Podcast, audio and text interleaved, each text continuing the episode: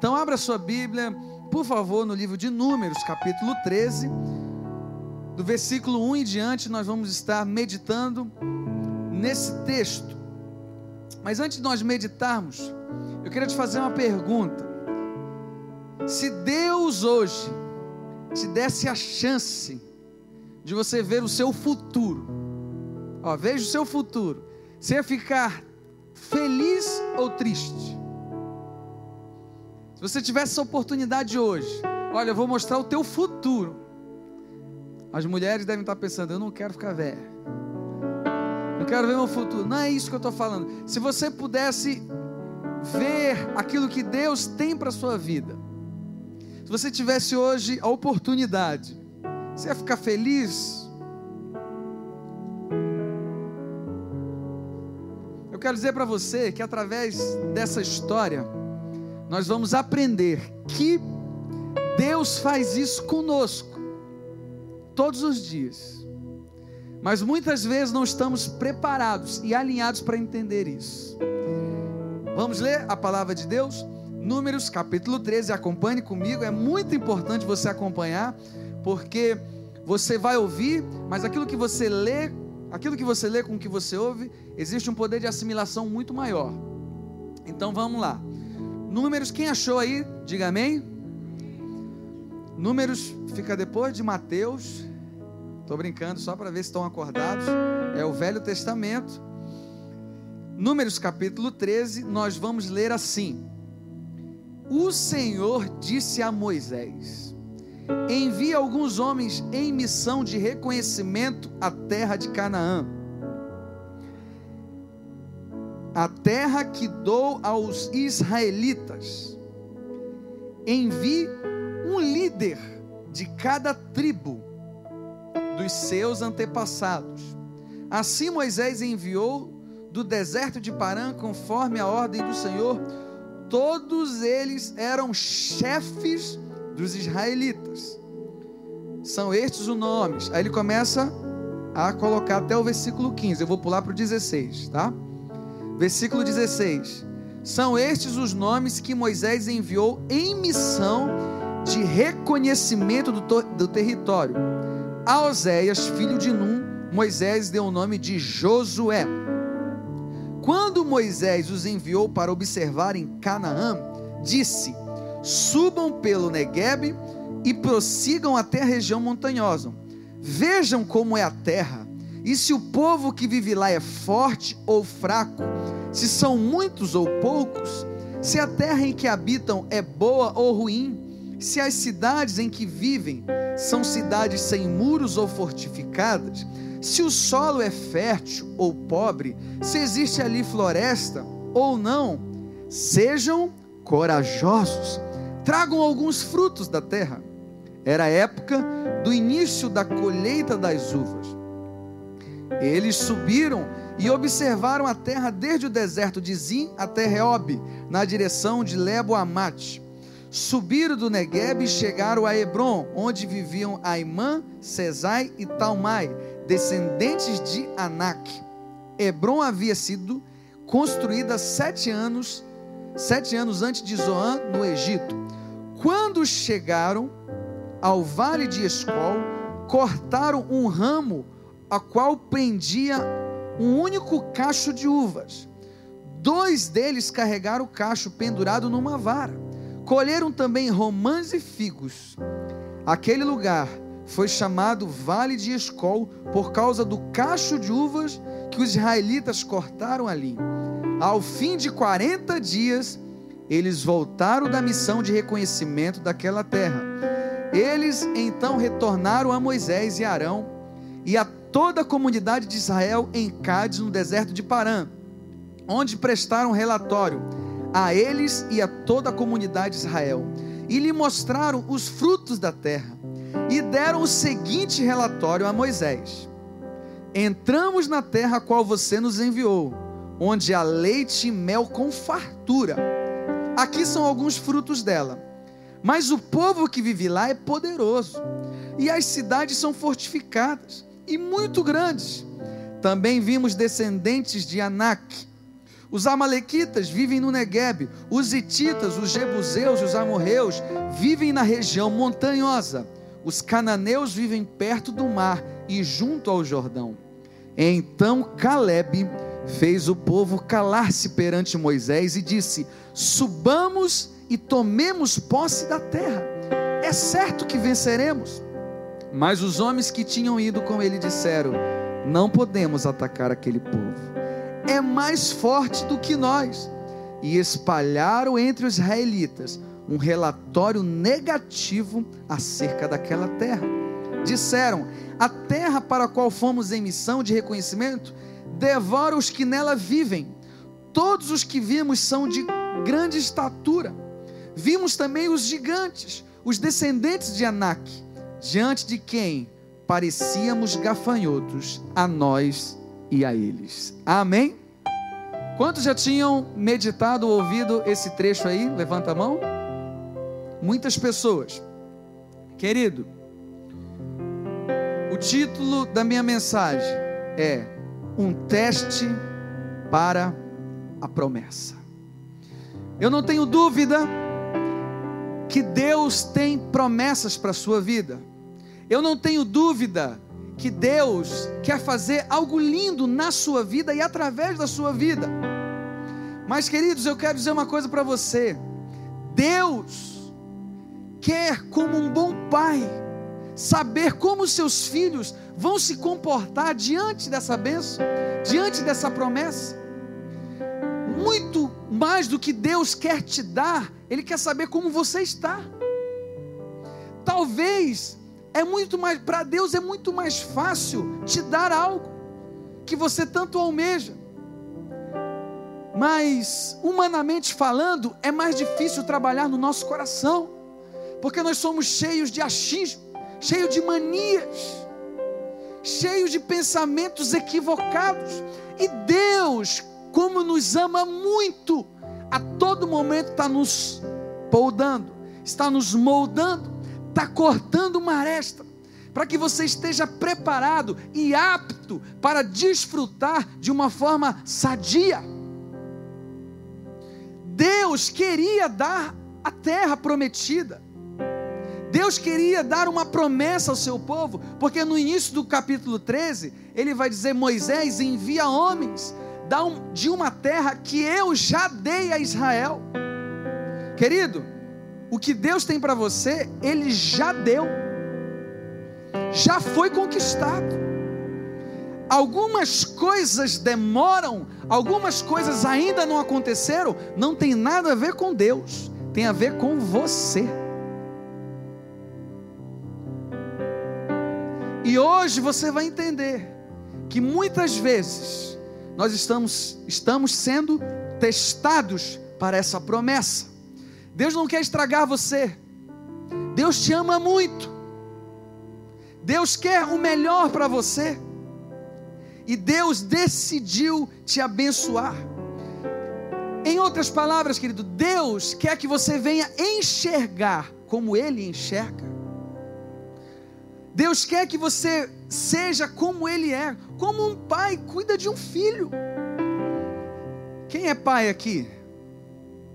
O pai não tem aquela mania de querer que o filho seja igual a ele, querer o melhor para ele. É assim que Deus é conosco. Deus quer o melhor para cada um de nós. Deus já te abençoou. A Bíblia diz que Ele já nos abençoou com toda sorte de bênçãos. Então Deus já te abençoou. O problema não é esse. Não é sobre isso que vamos falar, sobre a bênção de Deus. Deus já te abençoou. A questão é é que Deus, presta atenção, ele mandou Moisés enviar quem para espiar a terra? Era como se ele estivesse fazendo assim: olha, vocês vão fazer um reconhecimento de algo muito bom que eu vou dar para vocês. Mas antes eu quero que vocês vão lá ver o que eu já separei para vocês. E ele enviou líderes. Você já se perguntou por que não foram qualquer um? Deus falou assim: Eu tenho uma missão. Qual era a missão? Reconhecimento da terra. Quem eu vou mandar? Qualquer um? Não. Eu vou mandar líderes. Sabe por quê, querido? querido? O líder, ele tem o poder de influenciar positivamente ou negativamente. Aí você vai dizer: "Não nasci para ser líder". Você que se engana. Você é um líder. Você lidera muita gente, lidera pouca gente. Ah, não lidero ninguém, lidera a sua família. Não tenho família, você lidera a si mesmo. Se você não tiver uma autogestão, não adianta de nada. Então Deus falou para Moisés: Eu quero os líderes. E o líder não é aquele que manda.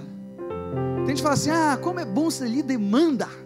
Ele manda, as pessoas fazem. Não, o líder é aquele que inspira as pessoas, que é o exemplo. As pessoas olham para ele e falam assim: Eu vou fazer porque ele me inspira a fazer, a fazer. Esse é o líder. Não é o que manda, não é o que grita, não é o que é autoritário, não. Quem pensa assim não entendeu o que é ser líder. Eu quero dizer para você: Deus quer que você lidere e tenha um raio de influência. Não estou dizendo que vai ser para um milhão de pessoas. Deus tem um plano para cada um. Pode ser cinco, pode ser dez, pode ser mil, pode ser você mesmo. E muitas vezes nós não estamos liderando, liderando nem nós mesmos. E Deus falou em Gênesis 1, 26 que está escrito? Façamos o homem nossa imagem e semelhança, domine ele sobre os peixes, sobre as aves. Esse domínio significa governe, significa lidere. Eu quero dizer para você, querido, através da sua vida, muitas pessoas serão abençoadas. Você crê nisso? Você acredita nisso? Você acha que é um jargão para te emocionar? Não. Deus quer que através de você muitas pessoas sejam alcançadas. Deus quer que a bênção que vai chegar na sua vida não seja só para você, mas venha atingir pessoas ao seu redor. Esse é o propósito. A riqueza tem missão, a bênção tem missão. Então Deus falou a Moisés: separa os líderes, porque eu quero saber como é que está o poder de influência desse povo. Eu quero saber como eles estão enxergando aquilo que eu separei para eles. E eles foram em missão de reconhecimento, foram avaliar a terra seria ver um futuro com os olhos da fé. Porque eles chegaram lá e Deus, querido, não ilude ninguém. Deus não ilude ninguém. Nas promessas que Deus tem para a sua vida, Ele não diz assim: olha, só vai ser flores. Não. Ele não diz isso. Ele diz: vão ter gigantes, vão ter adversidades. E o que eles estavam vendo? Eles estavam tendo oportunidade de ver o seu futuro, mas numa perspectiva diferente. E eles chegam em missão de reconhecimento e avaliam se a terra era boa, se as cidades eram fortificadas, se tinham gigantes, se tinha uva, se tinha romãs, figo, se tinha leite e mel, se era realmente a terra tão sonhada e prometida. E eles foram em missão de reconhecimento. Toda promessa, toda terra prometida tem que haver a disposição de lutar. Deus tem promessas para a sua vida. Deus tem bênçãos para derramar na sua família, no seu ministério, na sua vida. Mas Ele quer que você tenha disposição de lutar. E tudo que o diabo quer, tudo que a circunstância quer, é que você desista disso. Quer colocar na sua mente que você não pode, que você está enclausurado, que você não consegue vencer, porque as coisas, as histórias da sua vida te marcaram, te frustraram. E Deus está falando: vão ter gigantes sim, vão ter dificuldades sim, mas você precisa olhar com os olhos da fé. Você crê que Deus tem promessa na sua vida? Só quem crê, diga amém. Então eu quero dar alguns pontos para que você entenda o caminho da promessa baseado e refletindo nesse texto. No caminho da promessa, número um, se quiser anotar, pode anotar. Não maximize as dificuldades e nem minimize as bênçãos. Não deixe que a adversidade sufoque a promessa. Eu vou repetir: não maximize as dificuldades e nem minimize as bênçãos. Não deixe que a adversidade sufoque a promessa. Olha o que diz o versículo 28 e 29 do capítulo 13. Acompanhe comigo. O relatório do povo, olha o que eles disseram: Mas o povo que vive lá é o que? Poderoso. As cidades são fortificadas e muito grandes. Também vimos descendentes de Anak. Os amalequitas vivem no Negueb. Os etitas, os jebuseus, eles começaram a dar um relatório maximizando as dificuldades e minimizando as bênçãos. Aí eu pergunto: você lembra que nesse nessa missão de espiar a terra, eles viram um cacho de uva gigante? Cadê a uva agora? As uvas eram o cacho de uva era tão grande que dois homens tinham que carregar.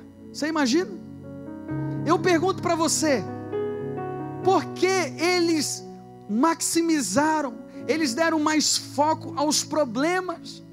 Enquanto que Deus deu um sinal para eles, dizendo: Eu tenho uma terra para dar para vocês, e eu dei um sinal, esse sinal é o cacho de uva, mas vocês não estão nem aí para isso, queridos. No caminho da promessa, muitas vezes, nós temos esse discurso. Nós achamos que na vida tudo vai ser fácil. E quando vem a primeira dificuldade, a gente acha que é para nos destruir. Não, é para nos fazer crescer. Deus sabe, Deus sabe que se fosse facilidades, não iam te ajudar a crescer, não iam tratar algumas áreas da sua vida, não iam fazer de você uma pessoa generosa, não iam fazer de você uma pessoa que perdoa, não iam fazer de você uma pessoa amorosa, não iam fazer de você uma pessoa que se importam com os outros. Então Deus deu oportunidade daquele povo espiar a terra, mas o relatório deles foi um relatório negativo, foi um relatório onde enaltecia o gigante. Nós vimos filhos de Anak, a terra é muito grande, os jebuseus, os amalequitas. Eu imagino que deve ter alguém diz, diz, que, que pensou assim: será que esse povo esqueceu das uvas? Eu quero dizer uma coisa para você, querido. Muitas vezes na nossa vida nós fazemos assim. Nós enaltecemos os gigantes e minimizamos as bênçãos. Sabe quando você faz isso? Na própria vida, na família, na igreja. Eu imagino que tem gente que acha que igreja é um lugar de gente perfeita, que os irmãos acordam cantando Aleluia, não é isso? Aí a esposa do irmão vem, vem dizendo: Santo. É o lugar de gente assim, não tem defeito. Eu quero dizer uma coisa para você. Aqui na igreja tem gente que tem chulé, que tem bafo. Você tem que enfiar umas 10 bala house para matar esse bafo dele. Tem defeito. Mas muitas vezes, o que, que nós fazemos? Essa igreja só tem problema. É muita fofoca. É muito isso. É muito aquilo. Esses adolescentes são bagunceiros, e o estacionamento não sei o quê, e os cachos de uva, e as bênçãos, e aquele dia que você chegou aqui, que alguém orou por você, que alguém te abraçou, e aquele dia que a célula foi maravilhosa. Não considera, nós temos a facilidade de aumentar as dificuldades, diminuir as bênçãos. E Deus está falando para você: eu tenho promessas para derramar na sua vida, eu tenho milagres, eu tenho realizações, mas por favor, mude o seu discurso, não maximize as dificuldades, porque eu te enviei para uma terra para você reconhecer, e tudo que você só sabe falar é de dificuldade. No caminho da promessa, muitas vezes nós fazemos assim na nossa família. Na nossa família. Ah, mas o, o, o marido e a mulher? Não, mas o meu marido é assim, assim, assim. Ele faz isso, ele faz aquilo. Ele tem, ele tem me maltratado. Aí eu pergunto: não tem nenhuma qualidade nele que você possa observar? Marido, não tem nenhuma qualidade na sua mulher que você pode observar? Não tem uma qualidade no seu filho que você pode observar? Filho, não tem algo bom no seu pai que você não consiga se inspirar e admirar? Isso às vezes tem sufocado. E a gente não consegue ter a disposição de lutar nem pela família. Deus está falando hoje para você, dentro da sua casa, valorize as coisas boas. Tem defeito? Ore por ele. Deus vai ajustando. No caminhar, Deus vai colocando as coisas, vai colocando as pessoas. Mas não maximize os problemas ao ponto de sufocar a promessa. Não faça isso, porque esse povo fez isso. Eles foram em uma terra de reconhecimento, eles viram uvas gigantescas, coisas sobrenaturais. Mas o relatório deles era só dos gigantes. É só que eles eram fracos e que eles não podiam. Queridos, eu quero dizer para você que muitas vezes nós somos assim. Nós desprezamos os cachos de uvas e enaltecemos os gigantes.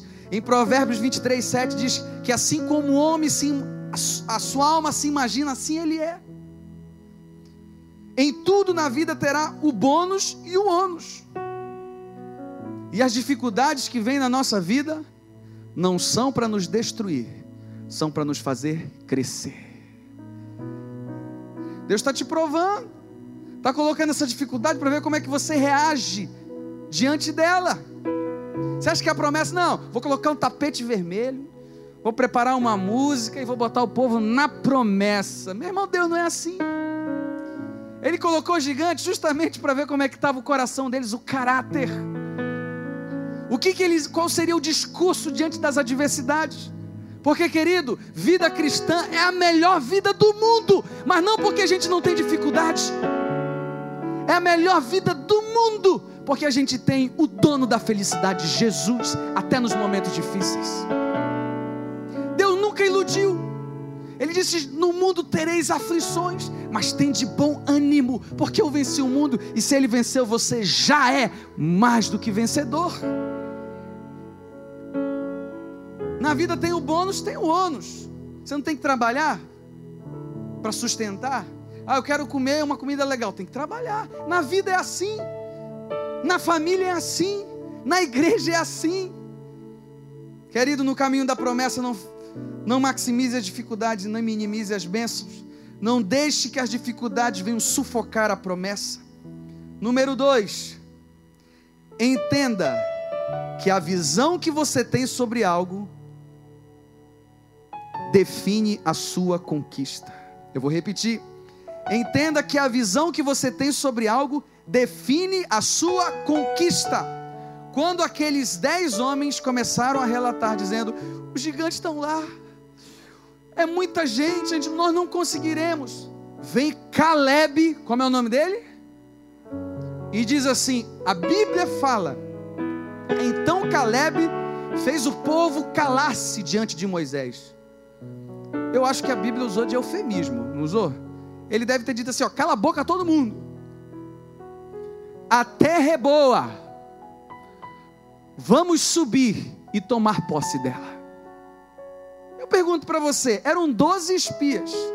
Aqueles homens viram algo diferente de Caleb? Eles não viram a mesma terra? Eles não viram as mesmas uvas? Eles não viram os mesmos gigantes? Mas por que o relatório de Caleb era diferente? Porque ele não andava por vista e sim por visão. A visão que você tem sobre algo define a sua conquista. Queridos, Todos os dias Deus nos dá oportunidades, mas alguns têm vistas, outros têm visão. Um exemplo é essa igreja que Deus usou o pastor Josué, que para muitos começar uma igreja com 30 pessoas numa escola municipal seria algo tão terrível. Que igrejinha, que coisa horrívelzinha, que digno de pena. Mas ele teve uma visão. E essa igreja anda por visão. A visão que você tem sobre algo define a sua conquista. Sabe por que muitas vezes as coisas não vão para frente? Porque você vê algo no processo embrionário e você não tem disposição de lutar. Você não acredita que Deus pode te ajudar a vencer cada etapa e te levar aonde Ele prometeu. Você não acredita nisso. Você vê a circunstância e se vende a circunstância. Caleb ficou indignado e disse: A terra é excelente, nós vamos subir e nós vamos conquistar. Doze homens, dez deram um tipo de relatório, dois deram outro tipo. Qual é a diferença? É que eles viram que ninguém viu. Eu quero te desafiar hoje a enxergar pelos olhos da fé a sua família rendida aos pés de Jesus Eu quero desafiar hoje você começar a enxergar esse projeto que Deus colocou na sua vida já realizado, já tomou posse, Deus já te deu. Agora você vai agir como um vencedor, ou melhor, como um mais que vencedor. Porque se seu discurso for de maximizar dificuldades, nada vai acontecer, nada. Deus está falando para você, você precisa ter visão. Se você não tiver visão, você não terá conquista. Nós olhamos o nosso futuro, e se a gente tem visão, a gente vai gostar do que a gente viu, então a gente corre para lá. Será que você pode ver que em breve, eu creio muito nisso, ainda bem que está filmando, e vão registrar que em breve nós teremos três cultos dominicais aqui, de tanta gente que vai vir para essa igreja, mas porque nós queremos números? Não, porque nós amamos vidas. Será que você pode enxergar? que em breve as nossas festas de multiplicações serão no estádio de futebol. Será que você pode enxergar isso? Que o nosso culto da virada não vai mais dar aqui. Mas isso não é possível com olhos naturais, mas com os olhos da fé. Muitas coisas que estão acontecendo hoje, Deus colocou no nosso coração há um tempo atrás, estão se realizando hoje. Sobre Caleb havia um outro espírito sobre a sua vida, tem que ter esse espírito que é o espírito de sabedoria, o espírito de Deus. A visão que você tem sobre algo define a sua conquista. E não se trata, querido, de otimismo ou pensamento positivo, se trata de confiança em Deus. Porque no versículo 30, Caleb diz: Subamos e tomamos posse da terra. É certo que nós venceremos. É a fé. É a fé que entrou em ação. Como aquele centurião que o servo dele estava estava enfermo. Aí os amigos do centurião que conheciam ele deram um bom testemunho dele. Falaram para Jesus: Jesus, esse homem, ele é muito bacana. Cura lá o servo dele. Mas ele tinha senso crítico. Ele diz assim: Senhor, eu não sou digno nem que você vá na minha casa. Basta uma palavra tua para que o meu servo seja curado. A fé daquele homem curou o seu servo. Caleb andou pela fé. Não se trata, como eu falei, de otimismo, se trata de confiança em Deus. No caminho da promessa, número 3. Já estou encerrando. E o número 3 é uma alerta. Cuidado. Diga para o seu irmão: cuidado Pode falar para ele, dá uma sacudida, diga: cuidado. Olha o número 3 que diz: O seu discurso pode não somente abafar a sua fé, como a de muitas pessoas. Eu vou repetir: cuidado, cuidado. O seu discurso pode não somente abafar a sua fé, como a de muitas pessoas. Olha o que diz o versículo 32. Acompanhe comigo, olha o que ele diz. E espalharam entre os israelitas um relatório negativo acerca daquela terra. Queridos, a terra era boa, mas para os israelitas a terra era ruim. A terra manava leite e mel, a terra tinha boas uvas, mas para aquele povo a terra era horrível. Sabe por quê? porque o discurso dos líderes fizeram abafar a fé daquelas pessoas. Você entende, querido, que sobre a sua vida existe uma responsabilidade? O seu discurso pode não somente abafar a sua fé, mas como de outras pessoas. Eles espalharam a notícia negativa, e você sabe, os estudos já provaram isso, que a notícia negativa ela vai mais rápido do que a positiva. É assim. Começou todo mundo a ficar desesperado. Meu Deus, os gigantes, nós vamos morrer, nós não vamos dar conta, porque sobre o discurso deles havia um pessimismo, havia um espírito de derrota. Então, cuidado, que o seu discurso pode não somente abafar a sua fé, como de outras pessoas. Aí você diga: Não, mas eu fico com o meu pensamento só para mim, eu não lidero ninguém. Você lidera a sua família, você lidera os seus filhos, se o seu discurso for falar para o seu filho, meu filho, esse negócio de ler a Bíblia não precisa não. Você fica à vontade, você faz a sua escolha. Quando seu filho tiver com 40 graus de febre, pergunte se ele quer Tilenol. Pergunte se ele quer para passar a febre dele, ou você vai dar porque ele precisa. Muitas vezes, o nosso discurso tem influenciado a nossa família. Você que é pai, me ouça, pai. Você é o sacerdote do lar. Você é responsável de conduzir a sua família. Será que seus filhos, a sua esposa, vão olhar para você e vão dizer: Eu quero ser como ele? Você, mulher, tem responsabilidade. Você, filho, tem uma responsabilidade. Todos nós temos. Não deixe que o seu discurso venha abafar a sua fé. Porque muitas vezes, queridos, nós mesmos matamos os sonhos de Deus na nossa vida. Deus tem algo lindo para fazer. Ele já separou, ele te prometeu, ele te deu sinais. Mas o teu discurso é de derrota. E eu devo dar um conselho para você. Câmeras em mim. Se afaste de pessoas negativas. Se afaste. Eu não estou dizendo para você deixar de amar, mas se afaste. A Bíblia diz que as más conversações corrompem os bons costumes. Se você andar com uma pessoa que vive xingando palavrão, ou uma hora você vai xingar, ou uma hora você vai se acostumar com palavrão. Se você anda com pessoas que enchem a cara, ou uma hora você vai encher a cara, ou uma hora você vai achar que isso não tem problema. O seu discurso tem o poder de influenciar, seja para bom ou para ruim. E aqueles líderes influenciaram um povo negativamente. Então, queridos, Deus tem promessas? Tem. Deus quer fazer? Quer. Deus te ama? Te ama. Deus já fez, já liberou. O problema não é mais esse. O problema é o tratamento que Ele está fazendo no seu coração para você estar habilitado para essas promessas.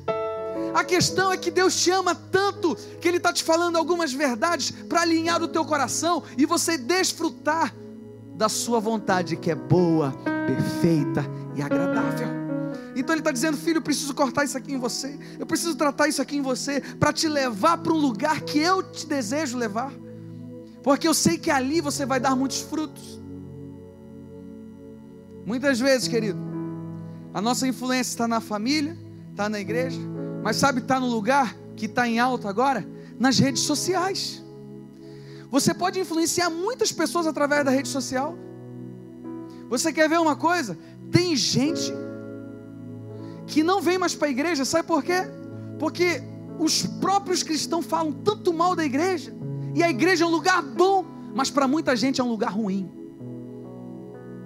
A terra era boa, mas para muitos a terra era ruim. Você usa um discurso nas redes sociais. Ah, mas porque o pastor Fulano fez isso e os crentes. O povo de lá não está tá sabendo se é A, B ou C a distinção. Para eles é tudo a mesma coisa. E se nós usamos um discurso de falar mal do nosso povo, as pessoas vão achar que a terra é ruim. Cuidado Cuidado com a sua influência. Você é um líder, mesmo que lidere a si mesmo. Quantos estão entendendo? Diga amém. Quarto ponto, eu já estou encerrando. Entenda que a falta de visão gera uma depreciação de nossas habilidades e um complexo de inferioridade. Olha só, entenda que a falta de visão gera uma depreciação de nossas habilidades e um complexo de inferioridade. Olha o que diz no versículo 33. Diz assim: Vimos também os gigantes, os descendentes de Anak, são gigantes, diante de quem parecíamos gafanhotos, a nós e a eles. Olha só, vamos fazer a interpretação de texto. Nós vimos os filhos de Anak, a qual nós parecíamos gafanhotos, a nós e a eles. Ou seja, eles estavam vendo os olhos dos gigantes. A falta de visão gera em você uma depreciação das suas habilidades. Você tem muitas qualidades, querido. Você é bom em muitas coisas, mas sabe quem diz que você não é? Satanás. Sabe quem diz que você não é? As circunstâncias. Sabe quem diz que você não pode fazer? Muitas vezes os traumas da sua vida, as comparações, as traições, a história de vida que você carrega, vai dizendo para você: você não consegue. Como diz Miles Muron, que já está na glória, ele diz que as melhores composições, os melhores sermões, as melhores poesias, as melhores declamações estão no cemitério, onde as pessoas morreram e não tiveram coragem de fazer. É o lugar de sonhos enterrados. Você tem uma habilidade profunda, mas muitas vezes, porque não tem visão, gera em você uma depreciação. Aí você acha que o que você faz não vale de nada. Todo mundo faz melhor que você e você é um Zé Ruela. E não é uma verdade. Você se compara, não, eu não sei cantar, eu não sei pregar, eu não sei fazer isso, todo mundo faz melhor do que eu, eu vou ficar aqui no meu cantinho, eu não vou fazer tudo que o diabo quer, porque não tem visão. E se não tem visão, tudo que você faz não tem sentido nenhum e é levado por um complexo de inferioridade, como foi com aquele povo. Ele disse: "Eles, nós éramos, olha só, nós éramos gafanhoto. Eu, pelo menos, eu achava que eu era um gafanhoto, porque o cara era tão grande. E para eles a gente era gafanhoto também. Será que eles perguntaram isso para eles? Vem cá, vocês acham que a gente é gafanhoto? Eles perguntaram isso para achar? Não, eles estavam com complexo de inferioridade. E eu devo dizer para você, irmão, tem muita gente que sofre disso. Tem muita gente que não avançou na vida por esse complexo, por uma palavra maldita que alguém disse, falando assim: você não faz nada, você só faz besteira. Você nunca vai avançar, você nunca vai conquistar, você nunca vai casar. Aí a pessoa ouve isso, fica traumatizada. Quem ainda não é casado aqui? Deus vai liberar uma unção de casamento, aleluia.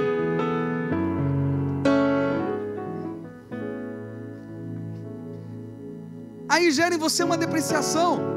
Terminou o relacionamento, aí acha que todos vão ser ruins. Não, Deus tem algo lindo para você. Deus tem. Você entende, querido? Eu já enfrentei casos de pessoas que não paravam emprego nenhum. Sabe por quê? Isso aqui é caso que eu acompanhei de perto. A pessoa não parava em emprego nenhum porque ela se achava incapaz. Todo o trabalho que ela ia, ela achava que as pessoas queriam humilhá-las. E um complexo de inferioridade tomou conta do seu coração, coisa terrível. Aí gera o que? Depressão. Sabe que é o mal do século. Tem gente que tem muito dinheiro, mas se joga de um prédio, se mata, depressão, complexo de inferioridade, depreciação das suas habilidades. Tudo isso por conta da falta de visão, da falta da sabedoria que vem do alto. Sobre Caleb e Josué havia um outro espírito. Comparações, culpa. E eu devo dizer para você que a falta de visão gera também murmuração. Porque o povo começou a murmurar. Sabe o que o povo disse? Era para a gente ter morrido no Egito. Porque você nos trouxe aqui. Vamos eleger um líder para a gente voltar para o Egito. Murmuração. E murmuração, se tem uma coisa que Deus abomina, é murmuração. Não faça isso. Toda vez que você murmura, sabe o que você está dizendo? Deus, você não é suficiente para resolver essa situação. Você está dizendo isso para Ele quando você murmura. E o povo começou a murmurar. A vista, grave isso, querido. Talvez você já ouviu, mas vale a pena repetir. A vista é uma função dos olhos a visão é uma função do coração. A vista é uma função dos olhos, a visão é uma função do coração. Tem muita gente que está só com a vista. O que, é que você enxerga aqui? Um microfone. Há outros que possam dizer: o que, é que você enxerga aqui? Uma multidão aceitando Jesus. Deu para entender? Tem gente que tem vista, tem gente que tem visão. E o que Deus estava falando para aquele povo? Vocês precisam de visão. Eu tenho terra prometida para vocês, mas você não tem visão para a terra prometida. E aqui vai o meu quinto e último ponto. Não ande por vista, e sim por visão. Se humilhe, se arrependa e creia que ao seu lado está o Deus Todo-Poderoso. Não ande por vista, ande por visão. Mas só é possível ter visão se nós estivermos perto daquele que pode nos dar uma visão. Hebreus capítulo 11, versículo 1 diz que a fé é a certeza das coisas que se esperam e a convicção de fatos que não se vê. Isso é fé, isso é visão. Deus vai te dar uma visão para os seus negócios. Deus vai te dar uma visão para a sua família, para o seu ministério, para a sua vida. E eu não vejo uma outra visão que não seja que não seja enchartada da presença de Deus na sua família, no seu ministério. Você quer qual a visão de sucesso para minha família? Primeiro, buscar a Deus. Qual a visão? Que, por onde eu começo no meu trabalho? Primeiro, sendo fiel a Deus. Como eu começo para ter um casamento feliz? Sendo fiel a Deus, buscando Ele em primeiro lugar. Aí sim, Ele vai te dar sabedoria e visão. Não ande por vista, ande por visão. E no versículo 6 do, do capítulo 14, olha só a oração de Caleb. Ele diz assim: Se o Senhor agradar de nós, Ele nos fará entrar nessa terra, onde há leite e mel com fartura, e dará a nós. Somente não sejam rebeldes contra o Senhor, e não tenham medo do povo da terra, porque nós o devoraremos como se fosse pão. A proteção deles se foi, mas o Senhor está conosco. Olha só o discurso de Caleb. Nós vamos entrar nessa terra. Essa terra é excelente. Deus já nos deu. Nós vamos subir e nós vamos conquistar. Havia sobre ele um outro espírito. Havia sobre Caleb uma visão. Ele não andava por vista. Em Apocalipse capítulo 3, do versículo 14 ao 18, João escreve uma carta a Laodiceia. E eu encerro com ela aqui. Ele escreve assim: aqui escreve o Amém. Conheço as tuas obras. Você não é quente nem frio. Porque não é quente nem frio, é morno. E porque você é morno e não é quente nem frio, eu estou ao ponto de vomitar-te da minha boca. Porque você acha, você acha que é rico e diz que não precisa de nada. Mal você sabe, Laodiceia, que você é pobre, cego e nu. Mas eu vou te dar um conselho, Laodiceia. Compre ouro refinado de mim, para que você tenha a verdadeira riqueza.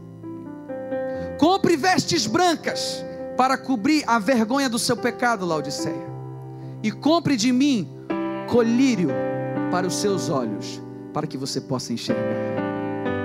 Eu quero declarar em nome de Jesus que hoje sobre sua vida virá colírio para os seus olhos, e a sua visão não será mais a mesma. Diante das promessas de Deus, você não vai perder as oportunidades, você não vai maximizar a dificuldade, você não vai, através do seu discurso, influenciar as pessoas negativamente. Você vai ser um influenciador da visão do reino. Porque é o mesmo conselho que Deus dá a Laodiceia porque Laodiceia achava que era rico, mas na verdade era pobre, porque andava por vista. Hoje Deus vai derramar sobre a sua vida colírio espiritual e a sua visão vai mudar. Você nunca mais vai enxergar a igreja como igreja. Você nunca mais vai enxergar Deus como aquele cara vingativo que está pronto de jogar um raio se você fizer uma besteira. Não! Deus é um Deus de relacionamento que te ama muito, que quer ter relacionamento com você, que quer estar perto de você que te ama e quer que essas promessas se realizam na sua vida, mas antes Ele está te provando. E a Bíblia fala: o pai repreende o filho que ama. O pai quer o melhor para o seu filho. E ele ainda diz: Eis que estou à porta e bato. Se alguém ouvir a minha voz e abrir a porta, eu entrarei, cearei com ele e ele comigo. Quantos querem colírio espiritual para os seus olhos nessa noite? Diga amém. Fique de pé em nome de Jesus.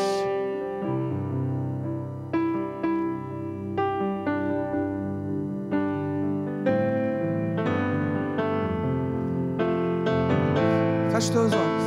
Eu queria que você fizesse uma oração.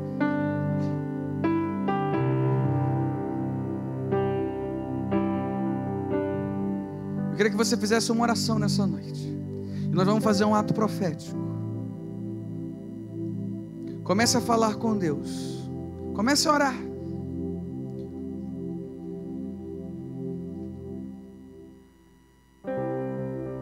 Comece a orar. Deus tem promessa na sua vida. Mas hoje Ele te trouxe aqui no culto da resposta. Que para muita gente é quarta-feira de cinzas. Mas hoje pode ser a mudança da tua vida. Porque você nunca mais vai enxergar dessa forma.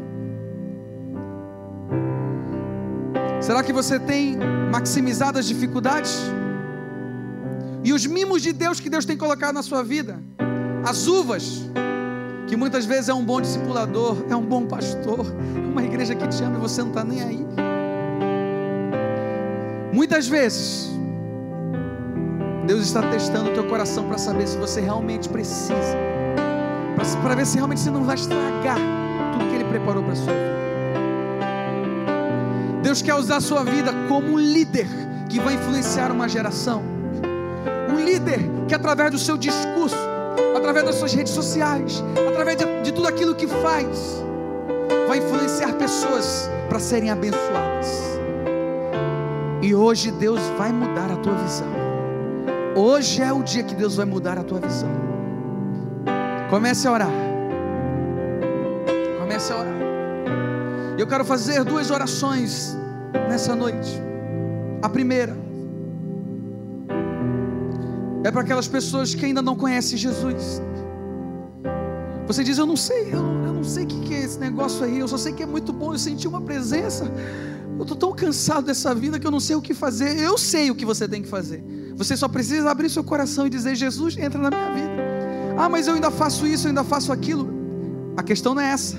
Deus está falando para você: vinde a mim, todos vós que estão cansados e sobrecarregados, e eu vos aliviarei. Aprendei de mim que sou manso e humilde de coração, porque o meu jugo é suave e o meu fardo é leve. Eu queria perguntar: se existe alguém entre nós que ainda não conhece, conhece Jesus, mas se hoje você quer receber esse Jesus, eu quero te convidar a fazer uma oração em silêncio. Ninguém precisa ouvir, você vai orar, você vai repetir a minha oração. Repita comigo dizendo: Senhor Jesus eu me arrependo. Eu reconheço que não sou nada sem ti, que sou um pecador, que preciso da tua graça. Hoje eu te aceito como meu Senhor e meu Salvador, em nome de Jesus.